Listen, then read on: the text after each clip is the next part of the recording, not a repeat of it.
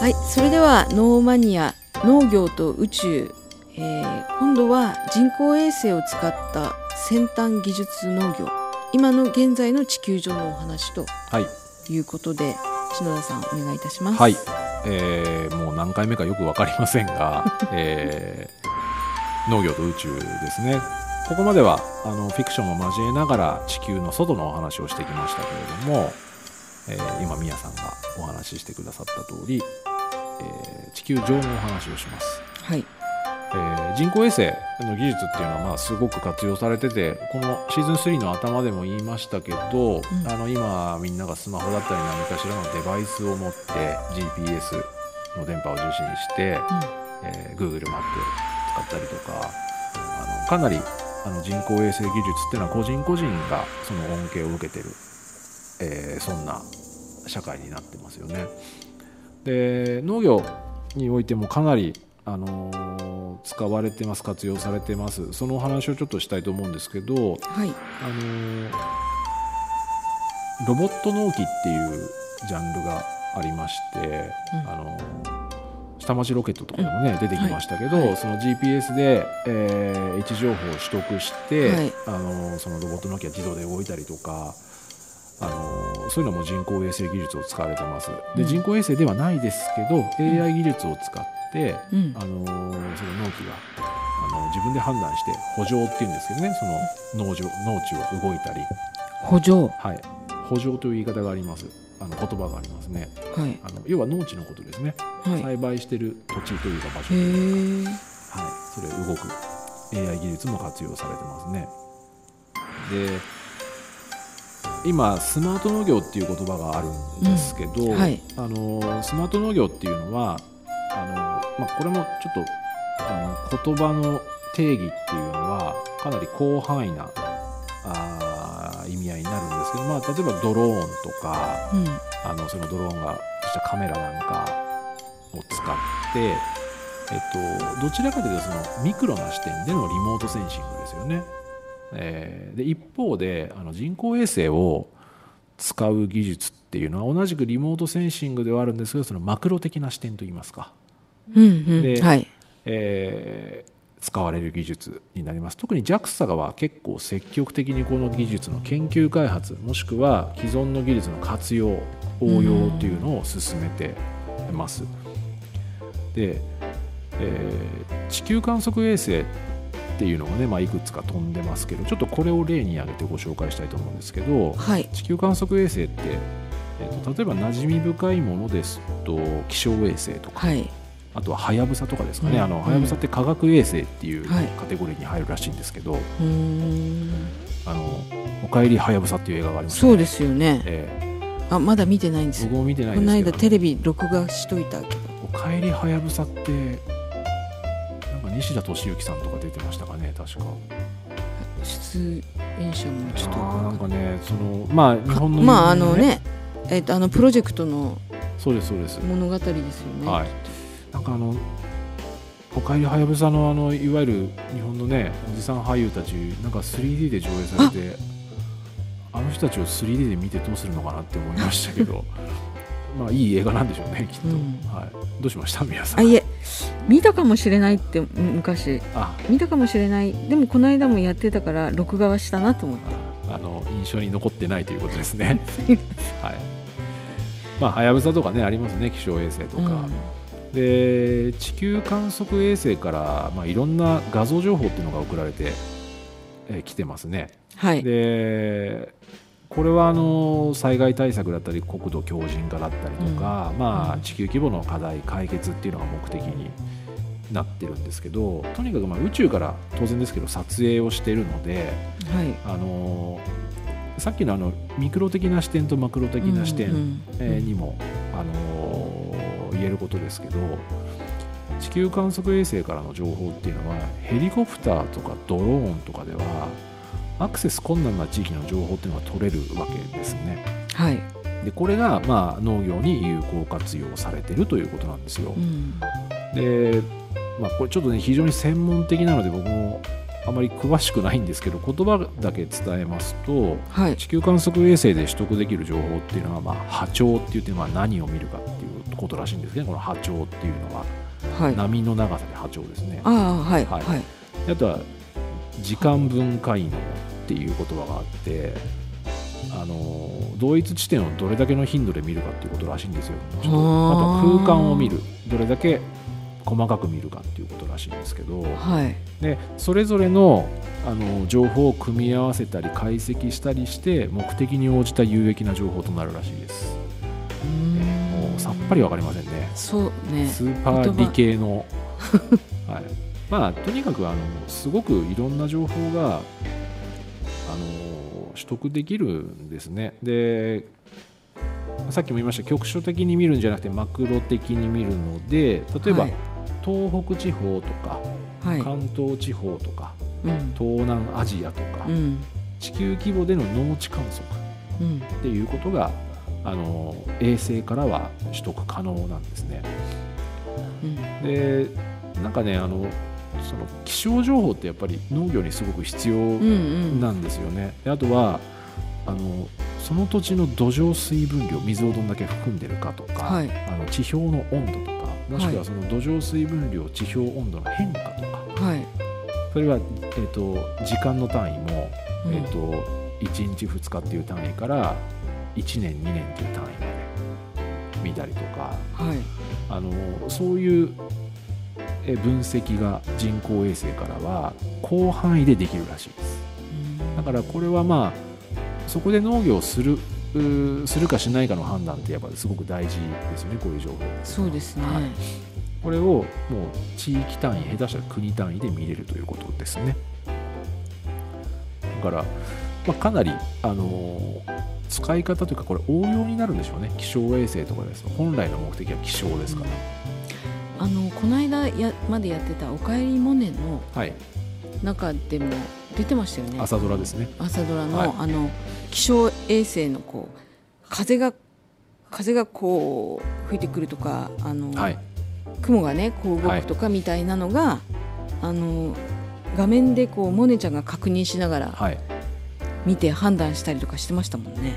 まあモネちゃんだいぶ悩んでましたけどね。そうん。の気象の、どう気象がどうなるかとかの説明はできても、はい。農家さんがこうしてほしいという希望には当たり前ですけど添えないわけですからね、うんうん。すごく悩んでましたし、まああとお父さん銀行辞めなくてよかったんじゃないかなと僕は思ってるんですけど まあそのぐらい夢中になったということですうね。んうん。まああのね朝ドラの「おかえりモネ」の中でも特に後半ですよねそのはいはい、農業で、うんうん。農業とか、漁業でね。漁業ですね、はい。あの漁賃がねうん。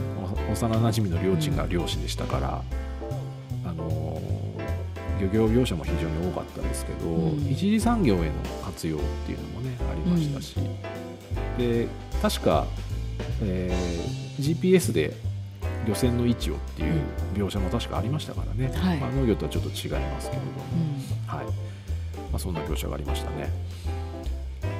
でその地球観測衛星のね話はい。ですけれども、はい。まあ、今お話ししたそのすごい広範囲にわたって東北地方関東地方とか東南アジアみたいな単位で見れますよ観測できますよってことですけど、あのこれどういうふうに農業に活用していくかっていうことですね。さっきのあの土壌水分量とか地表のね湿度とか温度とかそんな話をしましたけどこれ具体的にはですね食料安全保障っていう言葉があるんですけどはい。要は安全保障の中に食料の確保って当然あるわけですよ。食料なかったら生きていけないですから、そうですね、はい、で仮にですけどねその海外との、えー例えばやり取り貿易とかが戦争などを理由に禁止されてしまった場合っていうのは自国でそれを全部賄わなきゃいけないとか、はでもしくはあのー何かしらの手段でそれを手に入れなきゃいけないとかうんっていうことになるので、まあその食料の安全保障ってすごく大事な項目なんですけど、はい。あの地球観測衛星の農業で活用するときにこのどこでどんな作物が栽培されて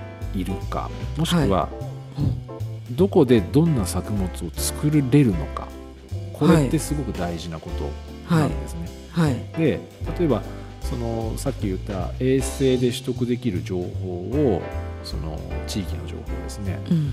それをもとにそれらのまあ、今そ仮に育てているんであれば生育状態とかはい。収穫時期、もしくはそのし収穫される量とかの予測うん未来の話としては、はい。これを、えー衛星からの情報をもとに、えーデータとして出していくわあのこれらはまあ監視観測する研究開発うんうん。ですよね。あのもう一つはちょっと物騒な話ですけどはい。例えば仮想敵国があったとします。はい。で仮想敵国の、うん。えー農業生産の状況を衛星を使って見ることもできるわけです。なるほどね、はい、うん。でまあこれは物騒な話ですねもうフィクションと思って聞いてほしいんですけど、はい。あの絶対こんなことは発表されないですけど、仮想敵国の食料生産事情を衛星を使って観察し、はい。いざ戦争となったらそこを攻撃すれうんば食料供給が断たれるという分析もできるわけですよ。うんだからちょっと農業とはもう真逆の、あの農業活用とは真逆の発想ですけど、うん。そういったこともできるわけです。ね。戦い方がね変わりますよね。ねそうですよね。国防っていう観点もちょっともしかしたらこういうね、うん。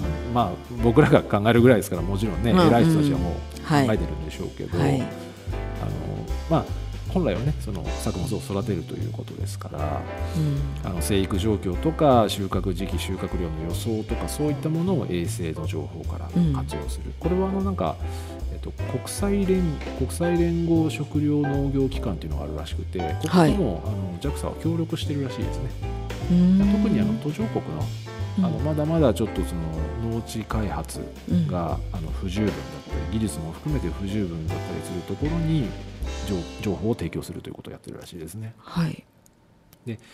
もう一つはもう最近これはもうトレンドといえばトレンドですけど気候変動への対応ですね。はい。えーこれはやっぱりその特に東南アジアですけど干ばつとか洪水の頻度っていうのも上がってますし、うん。これはもうリアルに上がってますね。僕も仕事でだいぶ絡んでますけど。うん。あそうなんですか。はい、あのー温暖化が影響しているのかどうかは分かりませんけど、はいあのーこういったその洪水被害とかがええ。頻発してる、もしくは干ばつが頻発してるってことは、うん。あの天水農業っていう言葉があるんですけど、あはの天水ってあの天国の天に水で天水、はい。まあ、要は雨水のあ。雨水を使った農業ということうです。まあ要は自然のそうです。水ではダメ、そうですね。あのー天水農業って要はその本当に雨水だけに頼るはい。あのちょっと言ってしまえば本当に原始的な農業であり、はい。で一方であの灌漑設備ってあの言い方しますけどあの要は水を引いてくる、ああそうか。はい、はいはい。そうですね。これは川から水を引いてきたりとか、水の道を作ってあの人工的に水を供給する、まあ、今はもうね現代は水道とかもありますけどあのあとは地下水とかもありますけどね。え東南アジアには、はい。あごめんなさい。今の日本の田んぼはい。みたいにそういうなんつうの稲作のする時みたいな水をこう引いてくる仕組みはないんですか？ありますよ。ああるんですか？あるんですけどないエリアもありますね。ああそうなんですね、えっと、例えば僕がよく行くスリランカとかは、はい。スリランカってお米が主食なんですね、はい、えー米文化なんですよ。おそらくタイとかもそうだと思うんですけど、あの基本的には灌漑設備の開発はされてるんですけど、はい。えっ、とまあ日本と比べれば不十分です。でえっ、と日本を含めた先進国の灌漑設備というのはちょっとこれ衛星とは話違いますけあど、はい、あの例えば江戸時代とか、うん、えーそのまあ前回のシーズンでお話した室町時代とかはその灌漑設備がかなり充実してきたんですけどそれって結局川から引いてくるわけですね。はい。川もしくは湧き水から引いてくるわけです、はい。地表に出てる水を引いてくるわけです、でそれは今の東南アジアとかうん。いわゆる、まあ、ちょっと言葉が正しいか分かりませんけど発展途上国でも使われている技術です。うん。ただその水を引いてくる、えーなんですかね技術が先進国と同じなのかって言ったらいいんですかね。はい。違うちょっと。安定した水量をうん定期的に供給できるかとか、あとはそもそも水質の問題とかっていうのもあります。あのいわゆる、えー重機がうん。作業をするための重機がきちんと整ってるか準備されてるかとかあとその電波に、はい。えー必要な水量がきちんと確認計算されてるかとか、でうん。それに見合った設備灌漑設備が整えられてるかとかって結構ね差が出るんですよ。でもう一つ、えー先進国との大きな違いっていうのは、はい。えーやはりこれはその天然水源ですね。あうん。の川とかす、えー湧き水以外の例えば地下水はい。の掘り起こしとか、うんそれから、えー水道うん。ですね。あの日本の農地では水道を使っているところも比較的多いです。まあこれちょっと水筒ってあの米作り以外も含めた話になりますけどあの地下水使えるんだったら使った方がいいんですよ。あの水道って水道代かかりますから。そうですね。コスト面で考えたら地下水の方がいいんです、うん。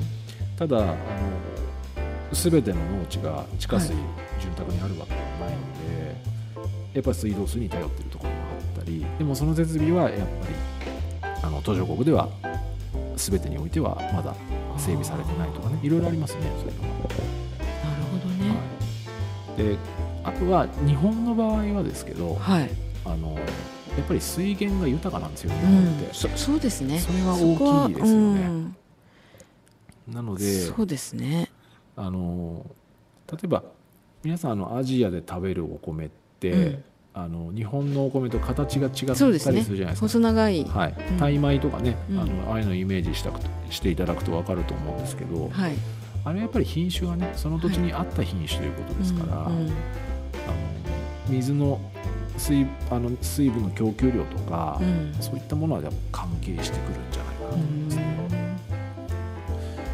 だからあの天水農業ですね。薄いのみに雨水のみに頼った天水農業とか、まあ、限界があったりもするんですよ、特にアジアって米に頼るところも多いので、はい。まあ、その灌漑設備の開発うん。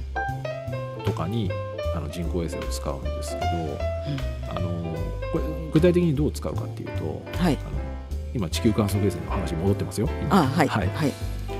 あの灌漑設備っていうそのか灌漑って、と、要は水を引いて水を供給するってことを灌漑っていうわけですけど、はい。灌漑設備建設の最適地っていうの要はそのそこに水があるかどうかなんなら地下水があるかどうかっていうのを、うん。まずその最適な場所を人工衛星からの情報で探すわけですよ。あでさらにあのその土地の温度とか湿度とかその年間のデータとかを全部それも人工衛星から情報を取って、ーうん。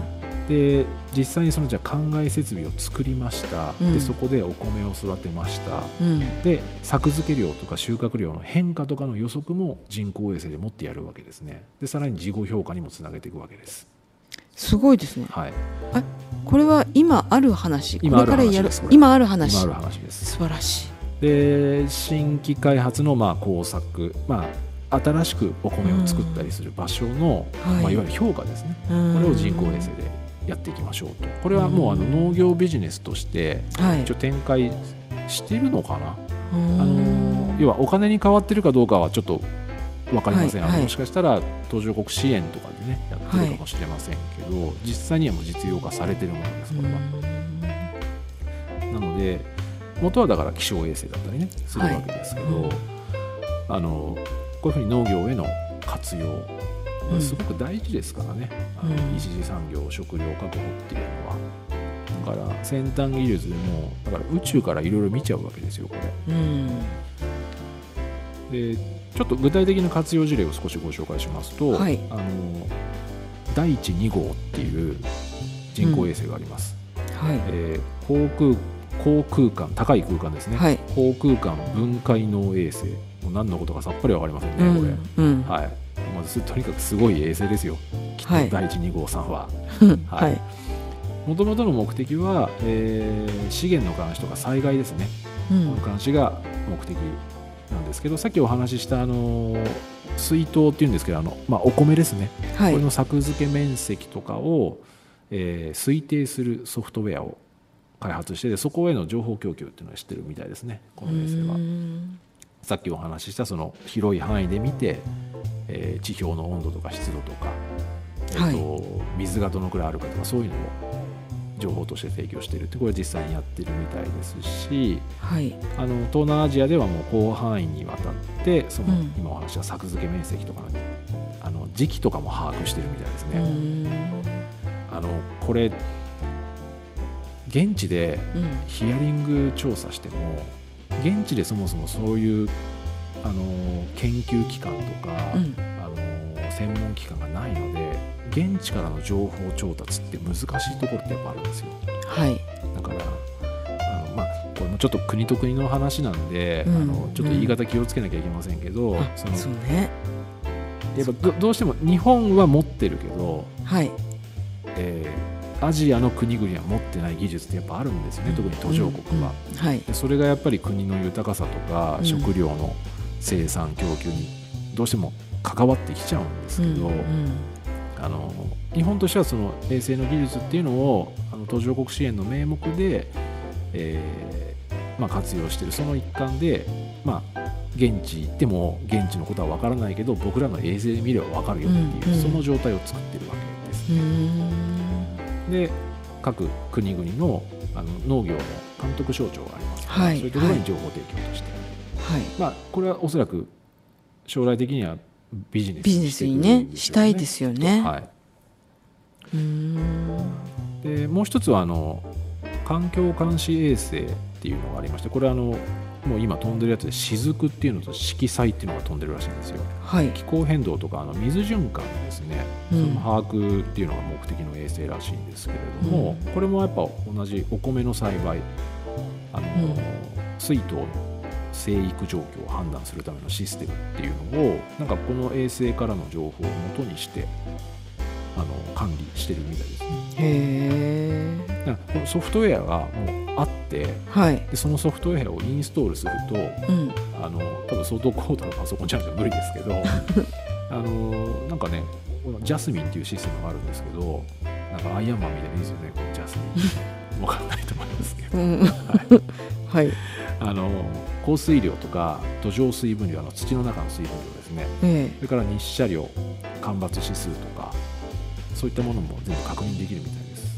えへだから衛星でここまでわかるんですよね。えねすごいはい。すごいな。あの広い意味での気象情報なんだと思います、うんうんうん。おそらくは。でこれもタイムリーにあの情報が更新されていくみたいなので、はい。本当にこれはもう衛星で広範囲を見てるので国単位で、うんあの農業計画を作るときにあの活用できる情報としてこれもまああの、えー今後ビジネスになっていくんじゃないかなと思いますね、いやもうぜひしてほしそうですね。多分モネちゃんとかが朝ドラのモネちゃんとかがやろうとしたのは、多分こういういことそういうことですよね。でしょうね。きっと、うんうん僕らが言うことじゃないですけどね。モネちゃんはあの気象予報士うんでしたから、モネちゃんは結局利益出さずに終わりましたね、まあ結局ね。え。でもなんか日本だけじゃなくてもねこういったことを他の国々にも売り込めたらいいね。ーそうですね。まあ実際でも活用はしてるみたいですから、うん。あの今後もっとこれがあの多分ねもう結構うん。途上国ではメジャーだと思います、うん。よくある話で日本がやってることって日本では報道されないんですよ、はい。本当そうですね。ね、うん。外務省とか行ったら、ん。ホームページ行ったらもしかしたら載ってるかもしれないですね。本当なんか日本人が自分たちの国をもっと誇りに思えるようなことを報道すればいいのになと、ね。全くそういう情報ないですからね。ないですね、あとまああのうん。観測衛星の技術としては二酸化炭素とかメタンとかうん。温室効果ガスですね、その濃度をまあ宇宙から計測したりとかっていうこともやってますね、はい。まあ農業にはあの少なからず影響してくるところかと思います、はい。で今後について、あのー地球観測衛星の提供データっていうのは、まあ、その AI とかに学習させてうん。観測データとかが有効ですよね、で農業にもっともっと活用していこうっていうのは、まあ、JAXA とかが今研究開発していることですね。はい。はい、多分あの、えっと、さっきもちょっとお話しした気候変動、うん。えー特に東南アジアの、まあ、日本でもそうですけど、まあ、干ばつはないですけど、うん。その大雨の頻度とか洪水頻度水害頻度って上がってるじゃないですか、はい。はい。上がってるのかな？上がってるじゃないですかって今言っちゃいましたけど統計で見るとどうなのかちょっと謎ですけどね。いやでもなんか深刻な事態が増えている。うん。報道が増えているのか実際増えているのかわからないけど増えてるよう体に、感としてはねうん、増えてるように思い日ますよね。本でも日本でも思いますもん。あのちょっと今日もね会社のちょっと仕事の中で言ってたんですけどその災害が 災害が起きた時にあの緊急連絡網みたいなものがはい。出るんですけど、前は地震の時だけだったんだけれども結構大雨で被害があの頻発しましたよね、はい。あの後からその大雨の時にもあの緊急連絡網が発動されるっていうかあの連絡が来るっていうようなことになったよねと。何年か前からというのが出てたからやっぱり被害が増えてますよね。あのー実際に。そうですね。まあ日本でもねもうはい。僕らが言うまでもなくですけどその西日本の豪雨とか九州のうん。豪雨とか、あのー豪雨災害とかありましたうし、ん。あとあの僕はその仕事で、まあ、インドとかモルジブとか、はい。スリランカとか絡むんですけど、まあ、特にスリランカはあの雨季というのがうん。あるんですけどその雨季の時期がやっぱずれてますよね。ね。ずれてますし長引いてますねすごく。で雨の降る量もまあだからこれ統計上どうなのかちょっとね僕もちゃんと調べてないですけどその体感としてうん雨が長引きうん雨季とされてる時期がずれてるなっていうのはありますね。うん。だから気候が変わってきてるのかなっていうのはすごく感じますしあともう一つそのスリランカであのスコールっていう言葉がねありますよね、はいはいはい。大雨で。はい。あれなんか日本でいうゲリラ豪雨のような気がして、うん。でゲリラ豪雨って僕らが子供の頃あんまりなかったように思います。よね。うん。であのースリランカで体感した雨が今日本で降ってるなっていう気はするんですよ。う。ん。であのこの話をした時にいやでもスリランカとかってすごくバングラデシュもそうなんですけどあと南インドとかもそうなんですけどその洪水被害っていうのはね頻発するんですね。都市部でもそういうことが起こるんですけど、はい東京とか日本では起こってないからうん。あのそんなに降ってないんじゃないってなるんですけど、まあ、実際に豪雨災害はね洪水みたいな状態にもなってますしあと東京とか都市部ってあの雨水の逃げ道があるわけですよね雨水の。はいはい。だからああいう設備があるから助かってるだけであって、そうですね。そう地方部の方はねやっぱその洪水被害でかなりご苦労されたりうんしてる状況もあるし設備の違いとかもねあるんでしょうけどね。なんか同じように降ってる気はしますよね。うんうん。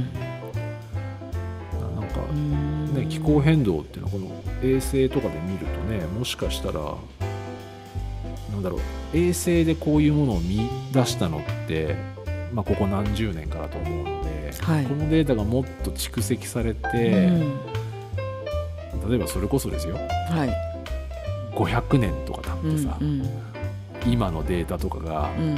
どういうふうに評価されるのか、うん。今の気候が。う、ん。なんかすごく興味はありますよね。そうですよね。知る由もないですけど それは。確かに。はい。なのでねちょっと非常にあの未来的な話と現うん。実的な話としましたけれども、はい。はい、ちょっとねまとめにあはい。いきましょうかね。はい。はい、あの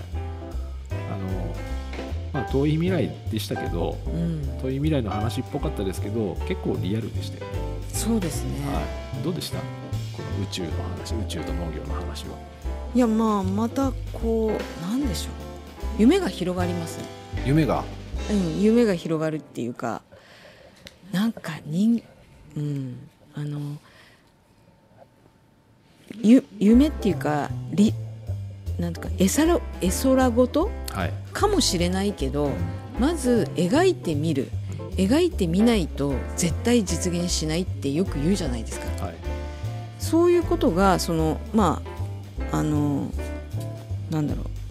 最初の頃にね火星でになんつうの火星で農業する意味ありますとかなんでそんなところでわざわざやんなきゃいけないんだみたいなこと言っちゃいましたけど、はい。でもでも多分それそういったこともなんか難しいうんなんか意味がないわけじゃなくて何かしらなんかそんなところでもできないかなっていうチャレンジをしていくっていう力がないとなんか何にも成長しないし進化もしないかもしれないなって。あすいません。また取り留めもないこと言ってるな。いえいえ。なんかね今回はあの昔の話を聞くとその当時生きてきた人たちの強さとかたくましさとかはいすごい感じてそれはそれなりに敬意を払いますし今回の話はやっぱり遠い将来のことと今現実にこんなことが進んでるっていうような話を聞いてやっぱり人間ってすごいなってそこに落ち着くしすごい楽しみ夢が広がる。あの、まあ、人間すごいぜっていう、うん。あのまあ、話にも確かにつながると思うんですよ。今回の話って、はい。はい。まあ、それは過去のこともそうだと思うんですよね、うんうん。あの歴史の話とかも。そうだと思うんですけど今回のご紹介した話の中でうん。うん「えーオデッセイ」っていう映画ありましたね。はいはい。火星に取り残されちゃった人、ぜひ見てっていうこれはまさに人間すごいぜっていう話ですね。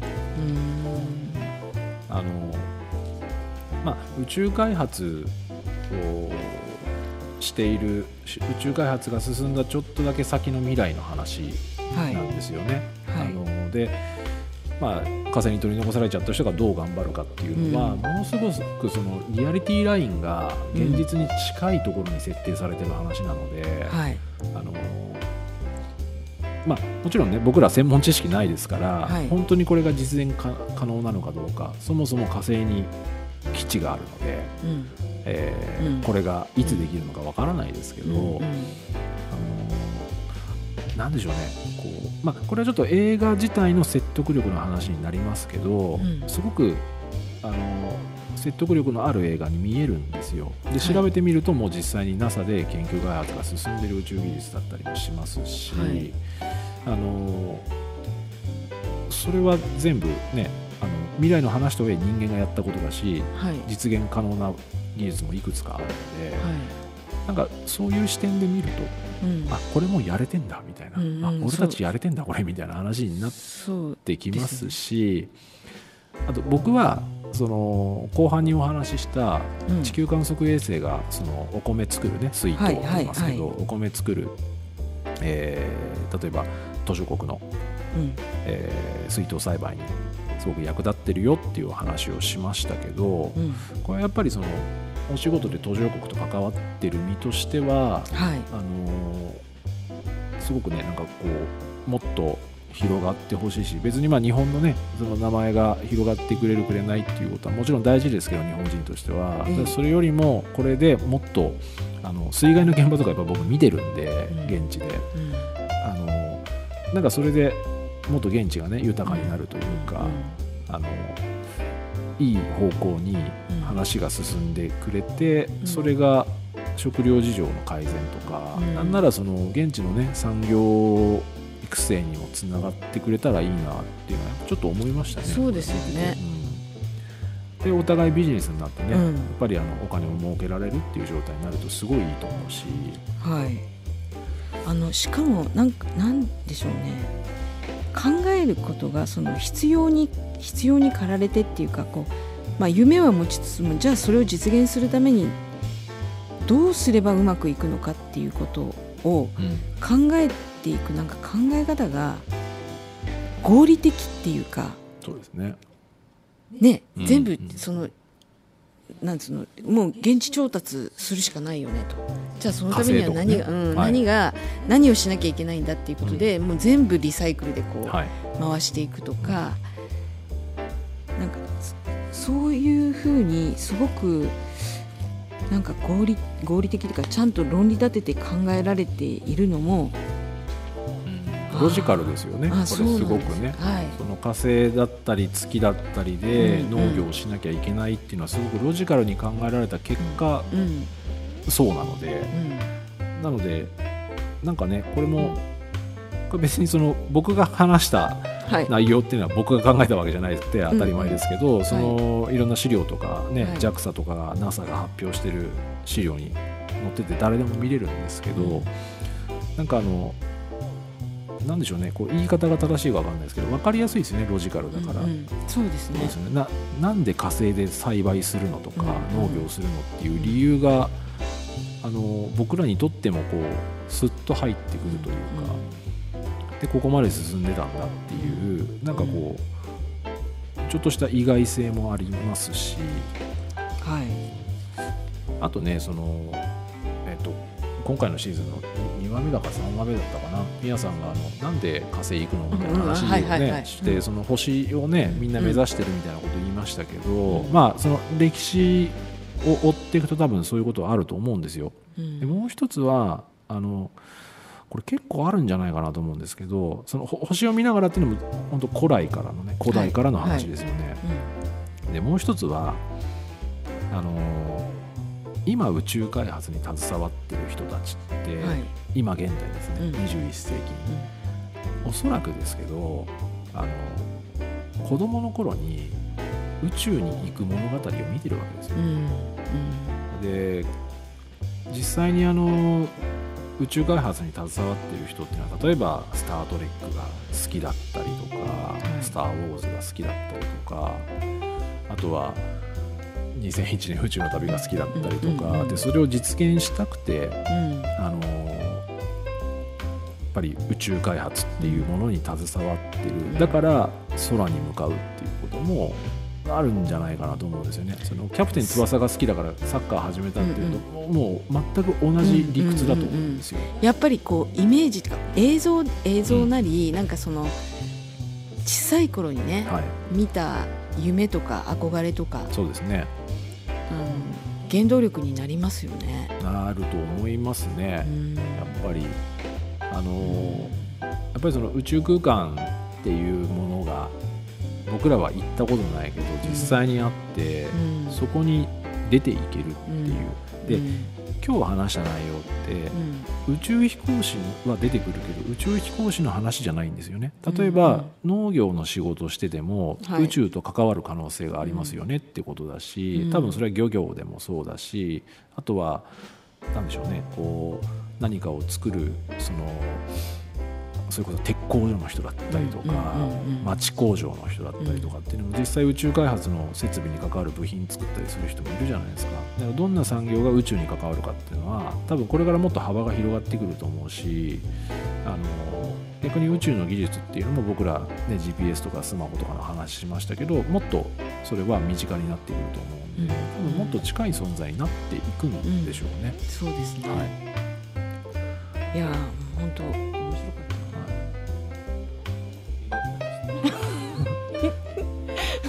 あとはまああのオデッセイ見てくださいそうですね。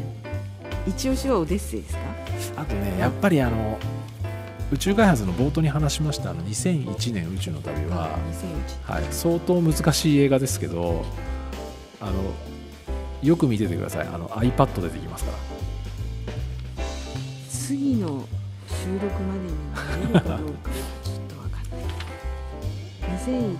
宇宙。はい。これもブルーレイ持ってるんであのじゃでも Amazon で見れますよ。あわかりました。はい。でも Amazon にたどり着く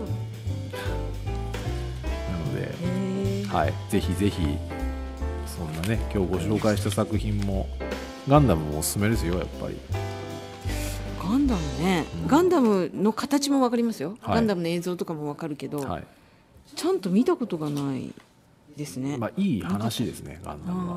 ああのジオン軍とか戦うんですけど あの悪とかじゃないんですよ。正義と悪とかじゃないんです両方に正義があるっていう話ーです、はい、あんまり響いてなさそうですけど。ろいろいろいろなのいつ見てるんですかっていうか、まあそうですね。あのここまでの蓄積もありますけどね。なるほど、はい。なのではい。はい。じゃあ宇宙と農業はい。こんなところですかね。はい、はい。い、や本当にありがとうごありがとうございました。ましたじゃあ次のシーズンでもねそうですぜひね。また皆さんにお目にかかればと思いますんで、はい。はい、じゃあ。ありがとうございました。ありがとうございました。